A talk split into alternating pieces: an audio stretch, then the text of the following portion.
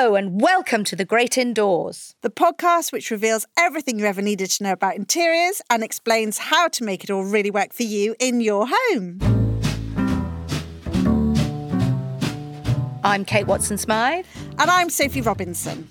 And a big thank you to Geberit, the bathroom experts, for sponsoring the show. Now, I think people often get really scared about designing bathrooms because it's a big upheaval and uh, there's a lot of anxiety about getting it wrong. And they don't want to do it twice either. But it's really important that you treat your bathroom like any other room in the house and not get sort of sidetracked into, you know, the fact that it has to have certain fixed appliances in it. So I think it's really important that you work your own style into your bathroom decoration, whether that's bold or neutral, classic or contemporary. But by combining those features, you create a room that's not just practical, but beautiful too and also that reflects the style of the rest of your house. There's loads to choose from at Geberit, from organic shapes and invisible overflows to storage and cabinets with built in LED lighting. Ooh, snazzy! so do check out the inspiration page on their website, geberit.co.uk to get your bathroom redesign kick-started. And thank you so much to Geberit for your continued support. Now we have a packed show for you, as ever, from our duvet dens. What have we got, Sophie? Well, first up, I would love to chat all things fancy interiors and discover what our design dreams are. I've then got an amazing interview with the most fabulous Jay Blades from the Repair Shop fame. He's going going to talk all things mending and restoring. And finally, we're going to talk room revamps, plus, of course, our regular style surgery. Sh- Promise I haven't drunk gin yet. Plus, of course, our style surgery slot where you get your questions answered. This week, we thought we'd have a slight change of direction. I think we're all a bit fed up, you know. so that kind of got us looking in the direction of, you know, your fantasy interiors if money were no object, or what are your design dreams, you know, if have you, as, have you been spending too much time on the Modern House website again? Are a little bit. virtual house hunting. I'm always virtually house hunting, and I do like my house, but you know, there's those. It's interesting to know you know where those influences come from. So you know for example my engagement ring is an aquamarine which i chose because it's the color of the sea of the place we go in italy very often you know. So i didn't actually bring that Ooh, color where's into that? Where'd you go in italy? Um, in italy it's uh, a bit north of pisa up near la spezia. um, so it's not necessarily come into my interior design, but it is, you know, one of those kind of fantasy colours I carry around with me. Who knew? I did not see you as a as an aquamarine, there you go, turquoise waters kind of lady. There you go. But is it because it has that connection with that sort of because that's one of your favourite spots? Yeah, exactly. And, sort of... and I think you know that's all part of that kind of. Where do your design fantasies take you in this whatever seventy billionth week of lockdown? you know, it's really interesting. Just, I mean, that aside, it's been really interesting. Part of the reason why me and my husband get on so well is as soon as we moved in together, we just avoided all arguments about cleaning by having cleaners. And it's thrown it all back up again because I'm now cleaning and he won't join in. Really? Because he has, yeah, because he has a different dirt threshold to me, he informs me. So I am having that line. I've got a different dirt threshold yeah, to you, that's darling. What he says. He says, "Sorry, I don't feel like it needs doing every week. Every other week's fine for me, and every other week is not okay with me. So I do it every week, and he might join in every other week." So maybe my fancy house either's got cleaners or it hasn't got a dirty husband in it. Ooh, that's which a whole. One, which one's it going to be? I think, I think that might be a whole different podcast. I know he does listen to this occasionally as well. I should watch what I'm saying. but I know um, one thing. I went this time last year when it was Salone, you know, the Milan furniture fair. I went to visit the Villa Necchi, which featured in the Tilda Swinton film I Am Love, and you can go on a tour around it. Necchi is a a brand of sewing machine. So it belonged to the sewing machine family. And it has a swimming pool. It's a big, beautiful villa. And it's absolutely gorgeous.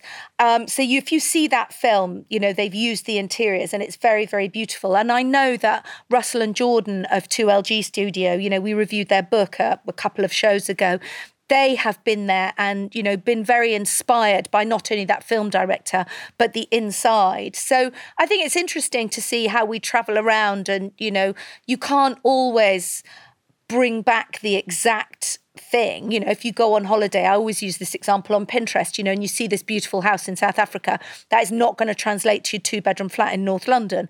But are there kind of colours and shapes and things in films you see those are the things I kind of carry with me when I come you, home. So are you are you watching a film and then quietly redesigning your living room at the same time? Do you find yourself doing yes. that? And I absolutely struggle when I watch films with my husband because I'll get sidetracked off into trying to peer at something in the corner of the room and see what it is.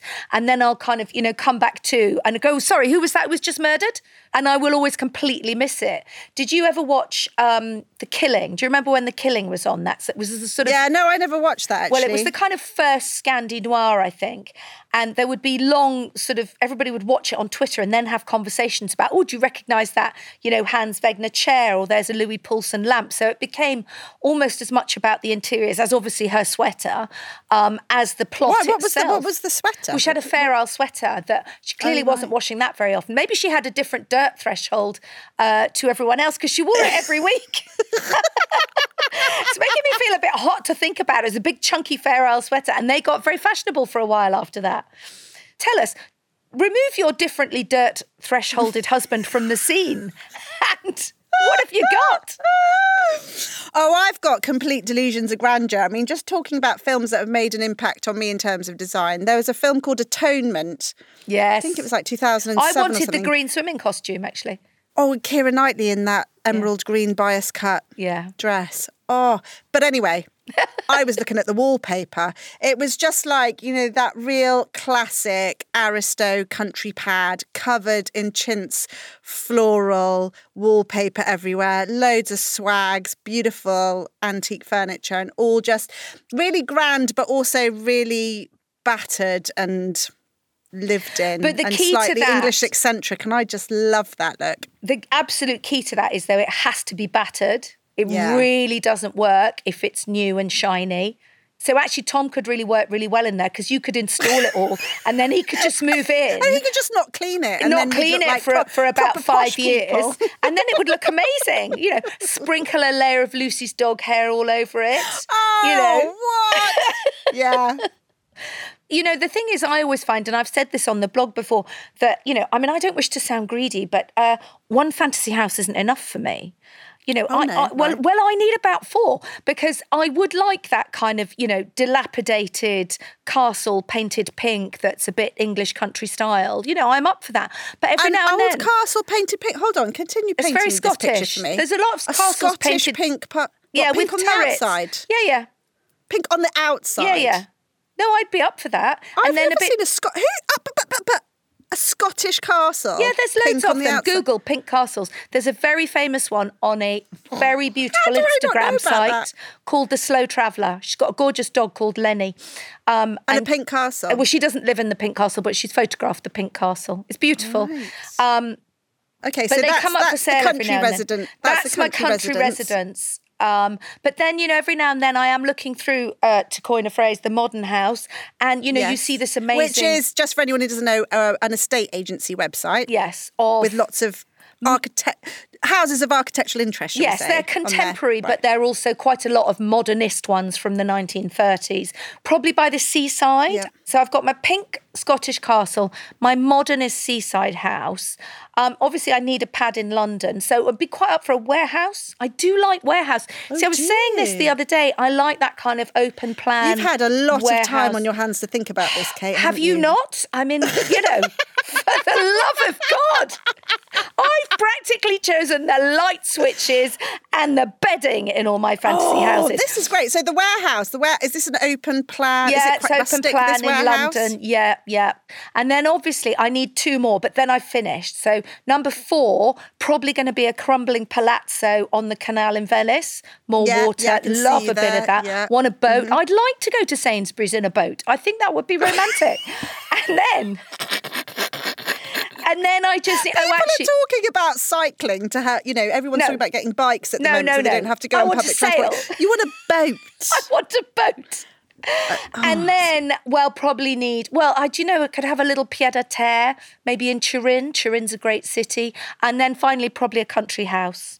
So I have need six. Are you Yeah, sure? Oh, yeah. six. I thought you started off with four. You've gone Yeah, no, to I've expanded. So you know, but you could In the space put, of this conversation.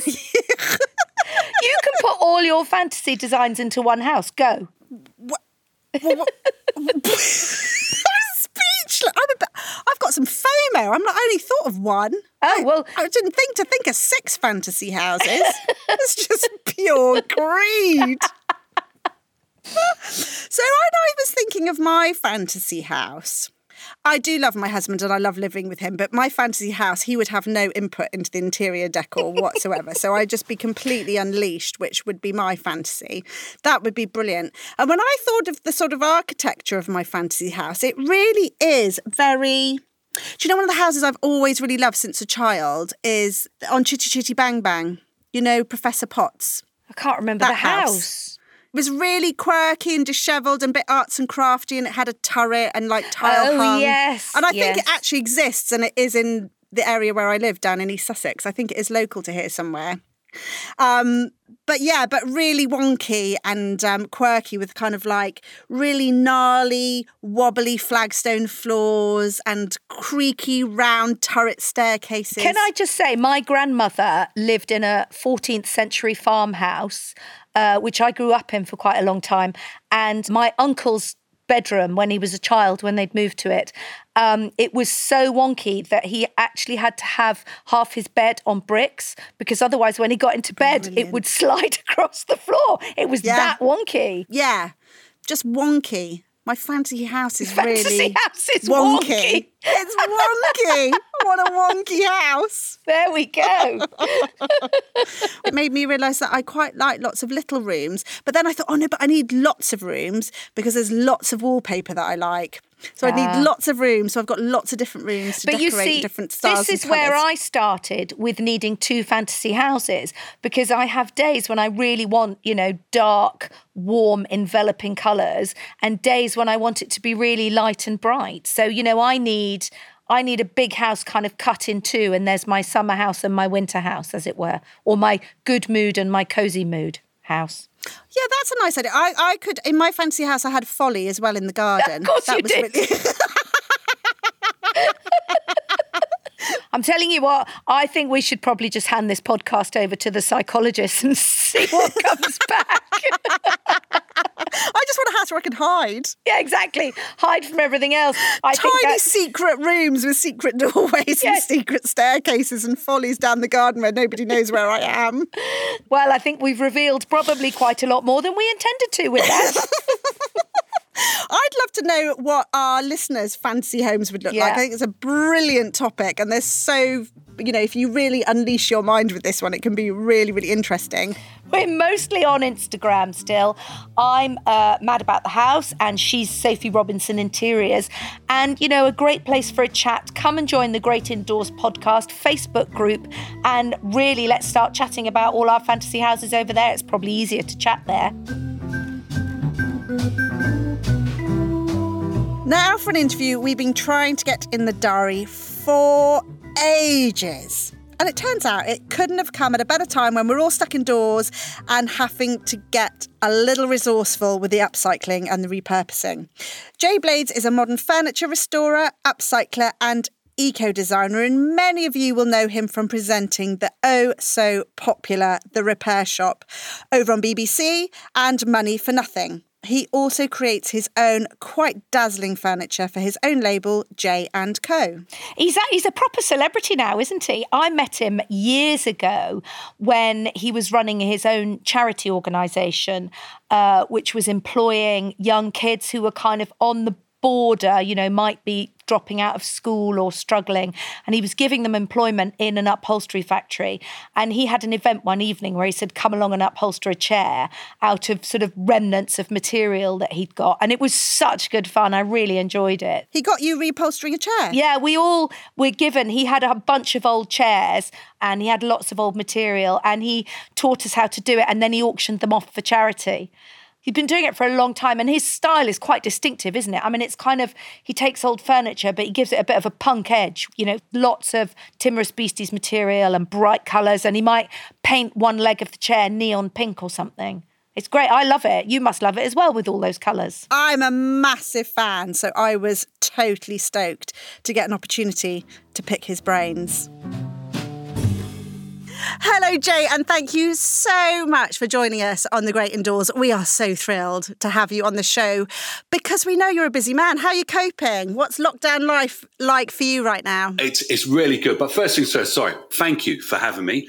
Um, yeah, lockdown life is is not too bad. Basically, I'm in my workshop. My workshop is about seven minutes away from my house, and I'm able to come in here, lock the door, and just get on with the work that needs to be done. God, give us a picture. What's your workshop like, and what are you working on at the moment? Um, workshop is oh, it used to be an old school. I'm based in Ironbridge, and basically, this is where the tile factory used to be. And all of the workers had children, and the children used to go to school in this building. And I'm in here um, surrounded by chairs, armchairs, and sofas. And at the moment, I'm probably working on about 50 chairs um, to get ready for customers and all other bits and bobs. Chairs. And also, I'm filming a new show for BBC, and we've got one cameraman, and that's it. We're social distancing. Luckily, my workshop is about, oh, I'd say anything between, I think it's about 10 meters long by probably about 15 meters wide. Um, yeah, it's quite easy to keep apart. Wow, so that's amazing. So you're keeping the TV work going as well. Are you allowed to give us any uh, any heads up with what the new TV show is? Uh, yeah, do we get a scoop the, on that? The new TV show is called Jay's Home Fix. It should be out towards the end of May, I believe. Oh, soon. And yeah. basically, what the show's all about is getting people back to making the consumer society has just made it where it's easy to go and pick something up to buy something.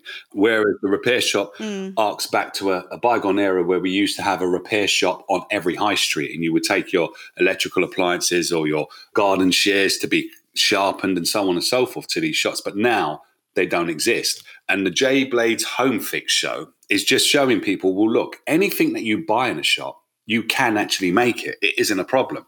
So making a stain remover, making dishwasher tablets, furniture polish, it's like it can be done. So why don't we give it a try? And um, it might save you a couple of quid. I absolutely love the idea that we can make simple preparations to keep our home looking spick and span. What's your favourite thing that you are going to show us how to make on the show? Yeah, well, my favorite, I must say, is furniture polish. Because from a very young age, there's a brand that I'm not going to mention that had this wonderful advert, and used to spray it, and then it will wipe everything clean, and it will come up sparkly. But um, I, I, might even have a can of that at the back of the shelf somewhere. There you go. But I, I made I made my own, and the thing about it is, it actually works, and the smell could be any smell you want. You can have lavender, you can have sweet oranges, you can have peppermint because you, are making it yourself. So whatever your taste is with regards to the smell, you can add that in. But the furniture polish works and I am just shocked out. And it is a really simple formula. So for me, you're going to have to share it. What is it? What's in oh, this formula? Watch the show. There you go. Oh, you got me. you got to watch the show because the, the furniture polish, like I am not buying furniture polish ever again. So apologies to all the furniture polish guys out there. I don't need it. I know what your ingredients are and I can make it myself. I'm sorted. I like the idea of being able to scent it yeah. in your own because oh. that's actually one of the bugbears for me. Sometimes the synthetic odors of these cleaning products is yeah. just ugh, horrible. Yeah. So the idea that you could scent it, are you using an essential oil? Are you allowed to tell me that? I am using essential oils and they're 100% um, natural. The smell that I love is sweet oranges. I just like sweet oranges. So I can put the scent of sweet oranges in there. So whatever you like, you can have it. Imagine creating your own polish it works for one and it's in a scent that you want. My gosh, I never thought I'd say this, but you've got me inspired to clean my house. That's not something I say very often. oh, bless you. but I just also wanted to talk to you about the sort of therapeutic element of doing up old bits of furniture. I know for me in the past, if I have had the time to, I don't know, sand down an old piece of furniture and give it a lick of paint in an uplifting colour, it's really helped lift my spirits. And in the doing, there can be something much more kind of like therapeutic than just going out and buying something new. Do you feel that? I, I, I feel it every time I complete something. Um, when I went to school, I was classified as a failure. Um, they didn't identify that I was dyslexic. So we wouldn't really achieve much in class um, and didn't achieve much in my qualifications. But every time I paint, every time I sand, every time I put a piece of fabric onto a chair or onto a sofa, there's a sense of achievement that supports my mental health like you wouldn't believe. It's almost as if that fabric, that paint is giving me a pat on the back. It's giving me that encouragement to keep on going. I've got the know how to make me feel better. And it's by doing up old furniture. And hence why I'm quite, um, when I get in a workshop, I get quite intense. I, I do a lot of work. Yeah, so it's not just the transformation of the piece of furniture, isn't it? It can somehow just give our brains a lovely overhaul as well. I remember um, my son, uh, old primary school. It was um, it was a really beautiful school, and the parents were very uh, much involved in fundraising and keeping the school going. And one thing that needed doing was that the school gates needed a repaint. They were really flaky and looking really tatty, and it was just a bit of a downer at school drop off looking at these tatty gates. You know, obviously I've got paint lying around all over the place. We've had this lovely colour green. And it was getting closer to spending my precious weekend painting these school gates. And I was so begrudging about it. I was like, I can't believe, you know, I've got my own house to do up and I don't even have time to do that. And I've got to paint these wretched school gates and they're going to take loads of sanding and prepping. I was really cross about it. I remember feeling really angry. But it was a lovely sunny day. Me and a handful of other mums People bought cakes, people bought biscuits, people were doing tea runs, and we had the most beautiful day sanding, prepping, and painting these school gates. And as a result of that, every time I dropped my son off at that school, my heart swelled when I opened the gate because I was like, I painted this gate and I made it look really beautiful and lovely for people to walk through. And I think somehow we can do that in our own home too. If you look at a wall that you've prepped and painted, or a door you've brought back to life, or a chair you recovered, don't you have just like a deeper love and connection? I totally agree. It does make it feel special. It gives you a sense of ownership because you've invested some time and some energy and some thought into what you've achieved. And once you've got it there and people will admire it and you can sit down on it and you see it every day, you remember that level of achievement. So I think for mental health and just for the sheer fact of that feel good factor, you should be doing up stuff. I think it's a must. So you're known as the king of upholstery and I absolutely adore what you've done with furniture pieces not just restoring them back to their former glory but almost like reinventing them and making them modern and current and putting your own kind of stylish twist on them. Um, is there any particular project that you've worked on that you've really loved? First of all I should say thank you for that compliment the king of upholstery. That's wow that's um, quite impressive. I'll take it and put it on my shelf.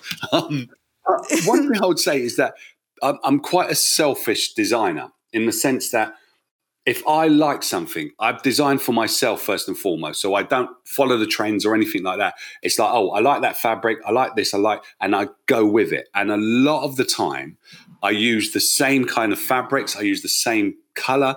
I, I kind of stick to what I like and just reinvent it a little bit from time to time. I think as individuals, we should be able to express ourselves through what we create. And that's all I'm doing. I'm expressing my style through what I create. And if someone likes it, they buy it. If they don't, no problem. And have you got any tips for people if they are looking for a secondhand piece of whether it's a sofa or an armchair? What's to look out for? I think anything that's made from solid timber, I think the mass manufacturing, what's happened, a lot of furniture is made in a very um, not to last way. So it, it wasn't built in the same mm. way of how they built it before. But how they built stuff before was just chopping down loads of trees, and we can't be doing that um, because we'll be destroying the planet. So buying secondhand furniture, I think, is the best way to combat the consumerist society, but also to keep things going because that furniture is just solid. So any piece from let's say the 1920s right up to probably the 1970s, I would say, like mid-century modern, that furniture is really good. For me, I love English designers. So I go for G Plan, Ercol, Parker um, Gordon Russell, Vanson. I, I go for the brands that I know have the heritage. So look out for really good furniture. And look out for the unfashionable ones. Um, at the moment, Ercol is very fashionable and everybody wants it, so the price goes up. But if you go for something that's less fashionable, then yeah, you're onto a winner. What do you think is a good first sort of upholstery project for someone who wants to give it a go themselves?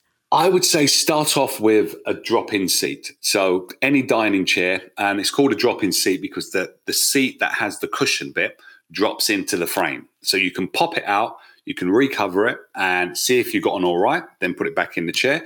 If not, if you don't like it or it's got dirty, you can pop it out and, and recover it again. I think that is the best way to start because what I love is people planning to avoid disappointment. So if you take on, let's say, a big armchair, the problem might be is it might be a little bit too hard to do, and then you'll be disheartened. Do something that's really simple first of all, and then work your way up. So a drop in C, I would recommend it also doesn't cost too much. I mean, you could ha- just have a little remnant fabric or a bit of um, needlework, or I've seen even people use tea yes. towels for those drop-in seats. Yeah. You're, you're, quite right. You could even use pillowcases, anything that you've got to hand. Just have a little practice. I, with the new show that I'm doing, I want everybody to just have a go because the problem is if we're too scared to do these things, you would never know that you could actually achieve something and just be brave enough. Just do it. One thing I love about your particular approach to furniture restoration and upholstery, Jay, is it's really, it appears to me to be very playful and instinctual. And, you know, for example, on a chair, you'll paint one leg neon pink, but leave the other three legs, you know, natural wood. How has your approach to design evolved? Do you really think it out, or is it sometimes happy accidents? Well, how I've come about with that style is all through mistakes. So the one leg was I started painting a chair and a phone call came in and I started speaking to someone on this phone. And at the same time as speaking to them, I was getting a little bit sidetracked and I was looking at the chair and I was like, wow, that one leg really stands out and it makes the other three legs look amazing. And then the rest of the chair just looked really impressive. So that's how that came about. Then I do drip in paint and that came about by me leaving some paint on a chair and I knocked it. It fell over and um, it poured down. As I started to clean up the paint, I looked at it and I was like, that looks like ice cream. That reminds me of 1977 when I used to have an ice cream running down my hands. And oh, I love that. that's how that came about. Similarly, with the one button, I was putting a button in and a, and a phone call came. And Is this a button on the back of a of a armchair? Either on a chair or I put it on a seat. I put the button anywhere. Um, but the thing is, all of these ideas came from a mistake. They weren't deliberate. It's not I'm some design guru. I've just made a mistake and then I've celebrated it and said, you know what? I quite like that. That's my style. so I think my style has come about by making beautiful mistakes. Oh, I adore that. And I sign up to that wholeheartedly. I think keeping it light, keeping it playful, and especially if these are old bits of junk shop pieces of furniture, there's not much harm you can do anyway by sloshing a bit of paint around and getting a bit jazzy with the staple gun. And Jay, remind us what your um, Instagram handle is. Um, Instagram is J J A Y underscore N underscore co. C O and it's well worth jumping on there, not just for lots of beautiful design inspiration, but I particularly love your thought of the day. Thank I you. love that. So tune in for that nonetheless. Well, Jay, thank you so much for squeezing me into your very busy schedule. As I said, we're so delighted to have you on the show. No problem at and all. And best of luck with everything. Same to you guys. You guys take care now.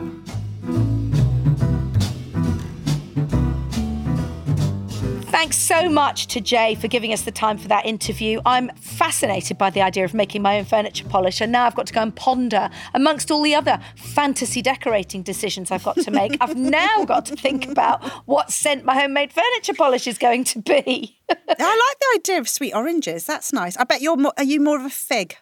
Oh, I like down as a fig. fig, yeah. I do like fig. Yes, there you go. Something a bit also, more musky. I did make a scented candle once in a workshop, and it was a mix of leather and fig. Oh, oh yes. yes. That's you all over, isn't yes, it? nice, nice. There we Oh, go. watch- watch this space. Watch this space. And in the I might- meantime, I might make some for the husband and see what happens. well, it could smell of gentle dirt. I think you could call it. You could call it gentle Filthy. dirt. Here you go, darling. Here's some Filth cleaner. It's called Filthy Bastard. Just for you.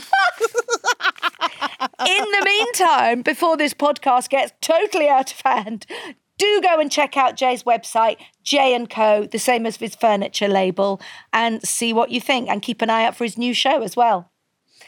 So, for our last topic of today, we thought we'd talk a little bit about revamping a room, whether that's just having a bit of money to go out and shop for, you know, a few new things or moving things around. We've been staring at the same walls for, you know, quite a long time, as I may have mentioned once or 17 times. And so, you know, we might be thinking we want to change things. And also, one of the things that came out over the last few weeks was that if you can afford to shop, you should, because you're going to support those small businesses who've really been struggling or who might have had to shut down completely. So, you know, it's perhaps a good time to start looking outside our four walls and thinking about how we can refresh a bit. And I know, Sophie, you've just did a bit of a filming refresh, I believe. No, that's right. I've um, recently done a couple of little segments for um, the BBC for their daytime Health Check UK live show. And obviously for TV right now, it's really challenging as Jay Blades sort of like said he's got a, he's got one single cameraman and director coming round to his workshop to film a whole new series. I mean, this is unheard of in telly. Usually there's like sound and there's runner and there's a producer and there's a director. We've got these really tiny TV crews trying to create content. And I had a producer director come round with a camera to my home in order to create a little interior design segment. And he obviously couldn't come in the house. So he's filming through the windows of the house. and then uh, when he needed to get a bit of a tighter angle on what I was doing, he bought a spare camera, completely wiped down with anti bax wipes, which he gave to my husband, Tom, who's a builder, as most people know, not a cameraman. He can barely work the camera on his phone, honestly. He's like me. He's not, yeah, he's not tech savvy. But anyway, I gave him a little lesson on how to be a cameraman in our uh, living room. It was just all rather surreal. But the point was that, um, you know, they wanted to produce some content that helped people feel a bit inspired, a bit of a refresh without a complete redecoration. And like you say, it might be buying a few key bits that give you an uplift, or it might just be rearranging what we've already got. And you'll be delighted, Kate, that one of the ideas that the producer really loved and wanted me to demonstrate was colour coding your bookshelves. so they got me doing that. And I thought of you every Did you agree? I'd have refused. Oh, yes. I'd have said, Oh, no, yeah. no, never. Oh no, I did it just to annoy you, if nothing else. Oh, else. thanks. Well, I did. It Consider looked me. really good. No, it really didn't. good. I'll show you a picture. Consider me annoyed. Do you know what? I went so far as well. I didn't just colour code my books, I colour coded my ornaments. So on my bookcase with all my pink books, I put my little pink bird Oh, ornament. God. And on my bookshelf with all my yellow books, I put my little Oh, my yellow God. vase. Oh, I I feel a bit faint. It. Was Is it a bit hot in my duvet den? So I think I'm actually having an attack of the vapours. I can't. I just can't. Um, for those who haven't listened before, it's not so much the colour coordinating I dislike, or is it? Well, it's partly that.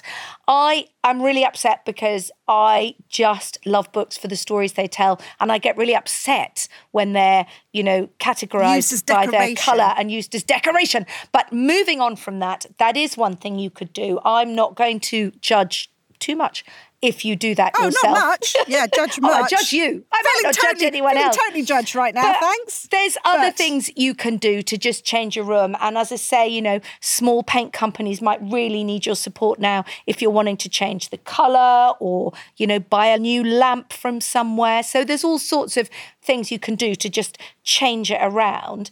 And I think we've persuaded our lovely producer, Kate, to come and talk to us. She moved house in the middle of full lockdown situation, um, but wanted to buy some plants. Did you, Kate? Yes, we moved during the lockdown. We're very lucky that we were moving literally next door on the same street. Um, so it was just me and my partner. Spent three or four days going back and forth with. Did you not have a van then? You no, literally just no. walked- It was oh my just gosh, us. you're joking. You walked the furniture. Yeah. So you were carrying sofas down the street well, and beds. we we were in a second floor flat, so we could not get the sofa out. Even though my partner at one point was like, "I I think we could maybe," do. I was like, "No, we can't. Don't That'd be be ridiculous." Yeah, let's So, try. um, So you've left your sofa So behind. we've left the sofa in the flat. Our landlord has promised that we can get it back when this is all over. But yeah, so eventually we have moved into our new place and we're very, very lucky to be here and very pleased. And one of the things that I was really, as you said, taken by the idea of as, as a quick, cheap fix that doesn't matter too much if I get it wrong was the idea of having more plants around because it's got lovely big windows, we've got loads of sun coming in, and I'm at home all the time. I can water them. So, Don't trust me. I'm at home all the time and I still can't water mine. But yes, in your in your fantasy, in your designer fantasy, you'll be watering those plants. Exactly. So, um, and so I just thought, well, I, I'll have to do it online. So I go onto one of the big online garden centres, and I was instantly in a virtual queue, even to get onto the website. And then I remembered our local garden centre, and I would never normally think of ordering online from there because I would go there in person and look at the plants and choose them and so on. But I've Googled them, they do have a website, and they are delivering. And so I've ordered a bunch of stuff and big bags of compost and stuff that will all be arriving in a few days. So it was just a kind of a slightly different way of thinking about it, I guess, which then again made me feel great that I was supporting a local business and a, and a, a business that I know does does great stuff. That's brilliant. There's a there's a big nursery um, near to me in Sussex, but a, a- a nursery that supplies plants to nurseries. Yeah. and they created very quickly overnight a sort of Facebook group to say all these bedding plants are going to get trashed because you know that whole supply chain has just broken down overnight. And so they were trying to set up a local delivery service where you could get bedding plants from them to just stop them just basically being thrown away. So you're it's right isn't it? We're all having to think outside the box on how we shop some things that work well online and i'd suggest like plants and accessories and even to a degree coffee tables hard surfaces vases artwork. To a degree framed prints can work quite well online. I think sometimes it gets tricky when it's a piece of furniture. You want to sit on it and check it's comfortable. You want to lie on it to correct it's the right firmness. Um, one thing i would say is always check the scale. Oh God, yeah. I've ordered vases that I thought, oh yeah, that'll make a lovely centerpiece on a table, and then they've been like ten centimeters tall. There's there's been they've a been like little mini. there was a meme going around on Twitter the other day, someone saying that, you know, she kept saying to her sister, you know, four ninety nine for that deck chair was such a bargain. You've done really well. I might buy one. And then it turned up and it was a doll's house deck chair. So I think, yeah, we've it, all done that, you know, measure it and really properly have a look at the measurements. And again, Look at the small print. look at the small print for sending it back but also it really helps coming back to that old idea of you know laying out the size of it on the floor in newspaper or a bit of string or something so that you get a sense of how high you know because sometimes you look at measurements and you think oh i know what 30 centimeters means but actually in the context of your sofa or next to your table might mean something different so it's worth using up some of the old cardboard boxes you've got lying around to just use them for scale Another nice little idea to refresh your home is to have like a bit of a switch about. The other day, I've got quite a dark teal velvet sofa in my living room, and it is something that I want to switch at some point because it's not quite the right colour. But I'm waiting for the right vintage sofa to present itself to me, and then I'm going to get Jay Blades to cover it for me. He doesn't know that yet. Anyway, my fantasy sofa in the offing. But in the meantime, this dark velvet sofa is not giving me all the feels. But I got my pale pink bed throw off my bed and just threw it over the dark sofa. And it just completely lifted the look. Just Yeah. having a pale throw on a dark sofa just gave the room such a refresh and an uplift. And I think, again, that can be something that you can think about doing, whether it's switching rugs around or switching lamps around or even switching your art about and maybe creating a bit of a gallery wall in one area of your home. You see, we're You not know, allowed to do that in our house. Why not? Well, because apparently, once the spot has been chosen where the artwork is to hang, that is where it lives. It has been chosen for that spot. There's Is no that moving. your mad husband yeah, again There's no saying that? moving pictures around. That's because he doesn't like putting nails in the walls. That's Well, what, yeah, no, he's that's not that. diverting you. He just no, he doesn't do it. He spends a lot of time considering the placement of pictures, and he's not about to have them moved. That said, I'm all about moving rugs and lamps, and actually, sometimes you can swap lamp shades. We've done that a few times over the last few weeks. Actually, is changed lamp shades, and it's something you can you might want to do seasonally because you know you need more light at certain times of year than you do for others. So you can have sort of decorative dark shades in summer when you might not need them as much Oh, that's a nice thought. Change the quality of the light a bit. change the quality of the light.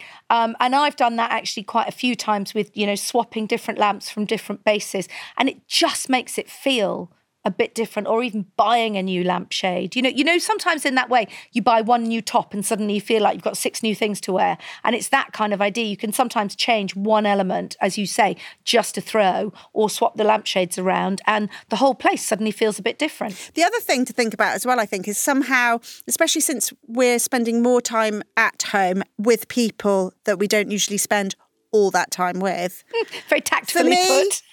it's I'm spending a lot of time with Lego. Right Oh, now, yeah, yeah. which I never usually had to do. It's blimmin' everywhere. It's on the kitchen table. It somehow manages to float onto my office table and obviously in Arthur's bedroom. It just gets everywhere. So I've had a big sort of tidy up hissy fit around the Lego the other day and just said, right, this surface, there just happens to be a surface under our window where the bookcase is, which is a good Arthur height, actually. I said, this is where the Lego lives. And we keep it on trays and it just all goes back to that one surface at the end of the day when we're having a tidy up. Um, I used to say they had to put it on a towel. They could tip it out on a towel, and then at the end of the day, you can kind of pick up all four corners of the towel and tip it back into the big box. Yeah, I mean, I think now too. you can probably buy something with a probably from a small business, so maybe you should um, a big circle with a drawstring round it, so that you can kind of lay it out flat and then pull it up into its own bag. But my rule was always, you know, the Lego goes on a towel, and any Lego that's not on that towel, I reserve the right to chuck it. I mean, obviously, I didn't. Obviously, I didn't. But you know, Your Lego days are over though, aren't they, you lucky thing? Well, do you know, I, I wonder if they've been so bored they might have got it out again. I thought I heard. thought, you know, it's a very it's a very distinctive sound, isn't it? That kind of raking through a box of tiny bits of plastic. And I, I could have been mistaken, but I thought I heard it the other day.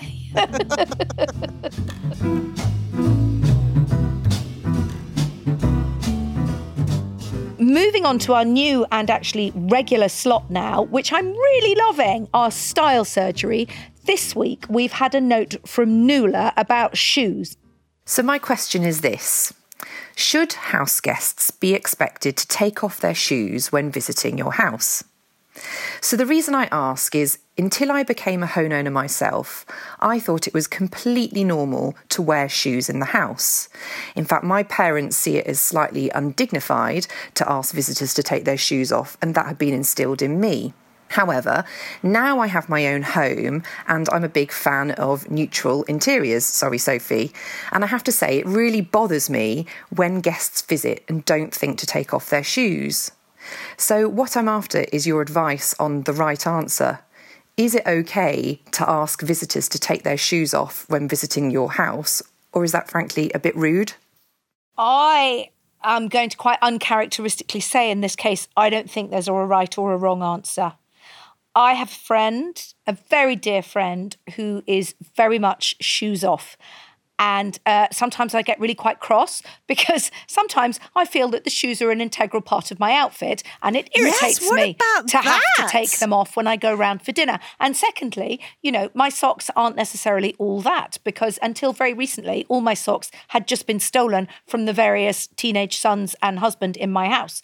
By the same token, I totally understand that you know it's your house and you're allowed to and i have another friend um, who spent many years living in Japan. And so she is absolutely shoes off because that's what they do in Japan, and she lived there for yeah. years. And culturally, Is- she's is- taken they that leave on. little slippers for people to wear. Well, Is- she is does that, Sweden as well, or somewhere. The Scandi countries do that, don't they? Give And you I'm little kind house of- slippers. You know, I that's better to be presented with a little pair of slippers. I don't mind. I don't like, which I have been on occasion presented with those kind of plastic bag surgical PPE shoes. No, in someone's home. Yeah, that doesn't work for is me. that? Well, I'm not going to tell you. you- Oh Obviously. Gosh, so, you put blue bags but I mean, on your feet. you know, what do Where what do I think you've been? in well but this is the other problem if there are children coming in i might say shoes off because really you don't know where they've trodden because they can be a bit careless. But i would tend Especially if my husband's coming round, I bet you get his shoes off. well and and also yeah builders and people. But if i would tend to say if my adult friends are coming round you know for supper and then you know i'm not going to make them take their shoes off. But small children i might be more tempted to say as they're more likely to go upstairs maybe shoes off because that's where oh the yes, carpet now there starts are. So you touch on something. So I am fine with shoes on on the ground floor. yeah I've got hard flooring, either stone or wood, because I live in the countryside and people are in and out, in and out, in and out. So, you know, practically carpets aren't going to work. So I'm fine with it on the ground floor. And also, I'm very keen that people feel comfortable when they Yeah. come to my house. And as you said, walking around with your shabby socks can sometimes just not feel great. But since the Pink Stair Runner of Yeah, Dreams was shoes off. installed, oh yes, shoes off most definitely. So yeah, we've got different different boundaries. I think but it for me, I, depends. I I feel a bit mean telling people to take their I do off. too. But I didn't. I missed. I wasn't quite clear whether Nula has just pale floors or pale carpet. I can't actually envisage a scenario where I'd put pale carpet by my front door. But maybe if you live in a flat and you can't change it, then I think I'd probably be saying shoes off at that point. But if And I had how pale, do you go about it? You just say to people when I they think you've arrive, just gotta "Hi, be come in. Do you mind taking your shoes off?" That's Yeah. what my friend does to me. And she knows I'll grumble, but she also knows that's the rule. And I know that's what happens. So she's the one friend I go around and see where I always make sure I've got really good socks on. There is an argument that, um, in terms of general health and hygiene and well-being, we should all take our shoes Yeah. off at the door because they bring in loads of dirt, loads of metals, loads of toxins, loads of pollution from pacing the pavements, and we shouldn't be walking that stuff I, I sort of think it's unanswerable. I mean, I you know I feel that probably it's the right thing to do to take them off. And actually, what I should do when I go round to my friend's house. If I'm ever able to go round there again, not only after lockdown, but after this, if she listens to it, maybe, you know, the key is to, you know, people have that habit where they go to work in trainers and then they put their office shoes on. Maybe that's a bit from the 1980s. I never worked in an office, but maybe the thing is I should go round to her house in my outdoor shoes and then change into my own choice of indoor shoe when I get there. Oh yeah, There you take go. your own slippers. And then I've well, not necessarily even slippers. It could be shoes, but it could be kind of indoor shoes that go with my outfit. And then I'll feel really happy that my outfit works, and I'm she'll sorry, know there have been inside the shoes. line. Like, how high maintenance does one have to be to visit one's friends? Well, enough. Maybe quite. All right, enough. What else you got for us? Well, we also wanted to shout out to Nick, who grabbed our attention on Instagram. He's on there as at Mid Century Scotland and has a rather intriguing bio. Updates to our mid century house garden and the tiki bar in Scotland. so, as the name suggests, his feed is very interesting. Anyway, he's a regular listener and he said some very nice things. So, thanks for that, Nick. But he was also triggered into a rant by something in our last episode. Hi, Kate and Sophie. Thanks for doing a great job of keeping the podcast going in these uncertain times. I wanted to get in touch with you about your recent lighting article you did with Sally Storey. She had some fantastic advice about placing of lighting and creating atmosphere in your house. Unfortunately, she mentioned 5 amp circuits, which are a bit of a bugbear of mine. These were a great solution when there was no alternative to turning lots of lights on and off around the house. Now the market is filled with smart lighting solutions which do this far more intelligently. At an entry level, you can get plug in adapters called remote sockets, which for about £18 will give you a packet of three and a remote control so you can turn devices on and on around your room. Next level up, you can get something like IKEA Tradfri, which adds a hub to this which talks to your phone and various remote controls around the house. It will let you set scenes, change the colour of lighting, set timers for lights, motion sensors for lights. Other solutions are available from Philips Hue, Eve, Amazon, Hive. I definitely advise your listeners to look into smart lighting before splashing out on a 5 amp circuit.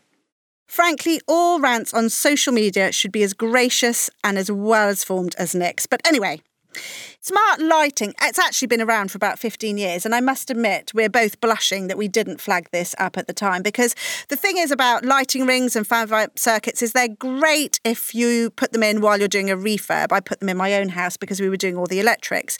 But if you've already got your lighting in place, putting in an extra lighting ring or 5 amp circuit is a huge expense and mess. And actually, yes, there are smart lights and they can be controlled by your phone app, or some of them even come with their own little remote controls. And you simply just plug them in. You can use bulbs to go in existing light fittings, or you can even buy smart light fixtures.